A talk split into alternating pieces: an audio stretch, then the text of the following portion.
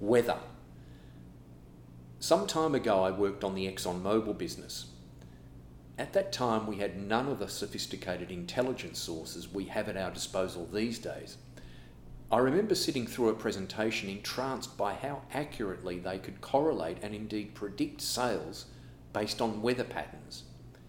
Thinking back, that presentation could well have been the start of a lifelong fascination with data.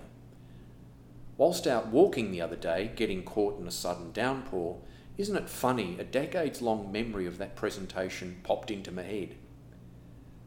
Once I dried off, I began researching the impact of weather on business performance. I was surprised to learn from one article abnormal weather disrupts the operating and financial performance of 70% of businesses worldwide. One of the impacts of climate change, half a world away from us, is unfortunately more regular warm winters in the Northern Hemisphere. I noted in 2016 across Europe and the US, where it was unusually warm, the apparel sector experienced shortfalls in sales, store closures, and job losses. Perhaps a de- definition of abnormal weather. The difference between observed weather and its so called normal value, which is calculated using a 30 year average. Here in the middle of the Pacific, we've experienced all too often catastrophic weather events. Our resilience is a way of life. Over four short years, I've felt earthquakes, waded through unseasonably high water, seen up close the utter devastation of powerful typhoons, and felt volcanic ash falling around me. A recent Philstar piece from late last year told us something we already know. Philippines is among the countries worst hit by extreme weather in 2018. The article goes on to say the Philippines took the second place in the Global Climate Risk Index published by Bonn based Germanwatch. The annual ranking measures the damage done by storms, floods, and heat waves to humans and economies. For those who may be interested, the cited report is attached.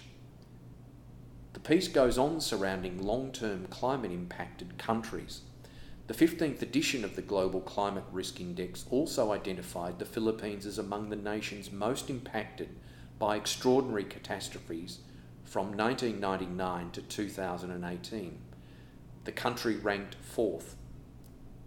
A year or so back, Judd and I attended a risk management seminar. For me, concerning weather, a lingering question stands. Have we thought about defining weather risks surrounding our business and that of our clients. What are we doing to mitigate the inevitable impact? Ripple 8, our PR arm, now have a thriving crisis management practice. Does this topic of extreme weather events come up in client conversations? I just wonder.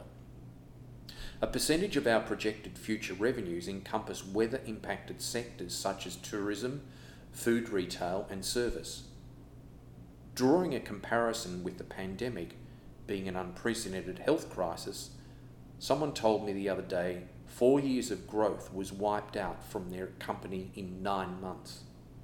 They remain hopeful of returning to health towards the end of 2023.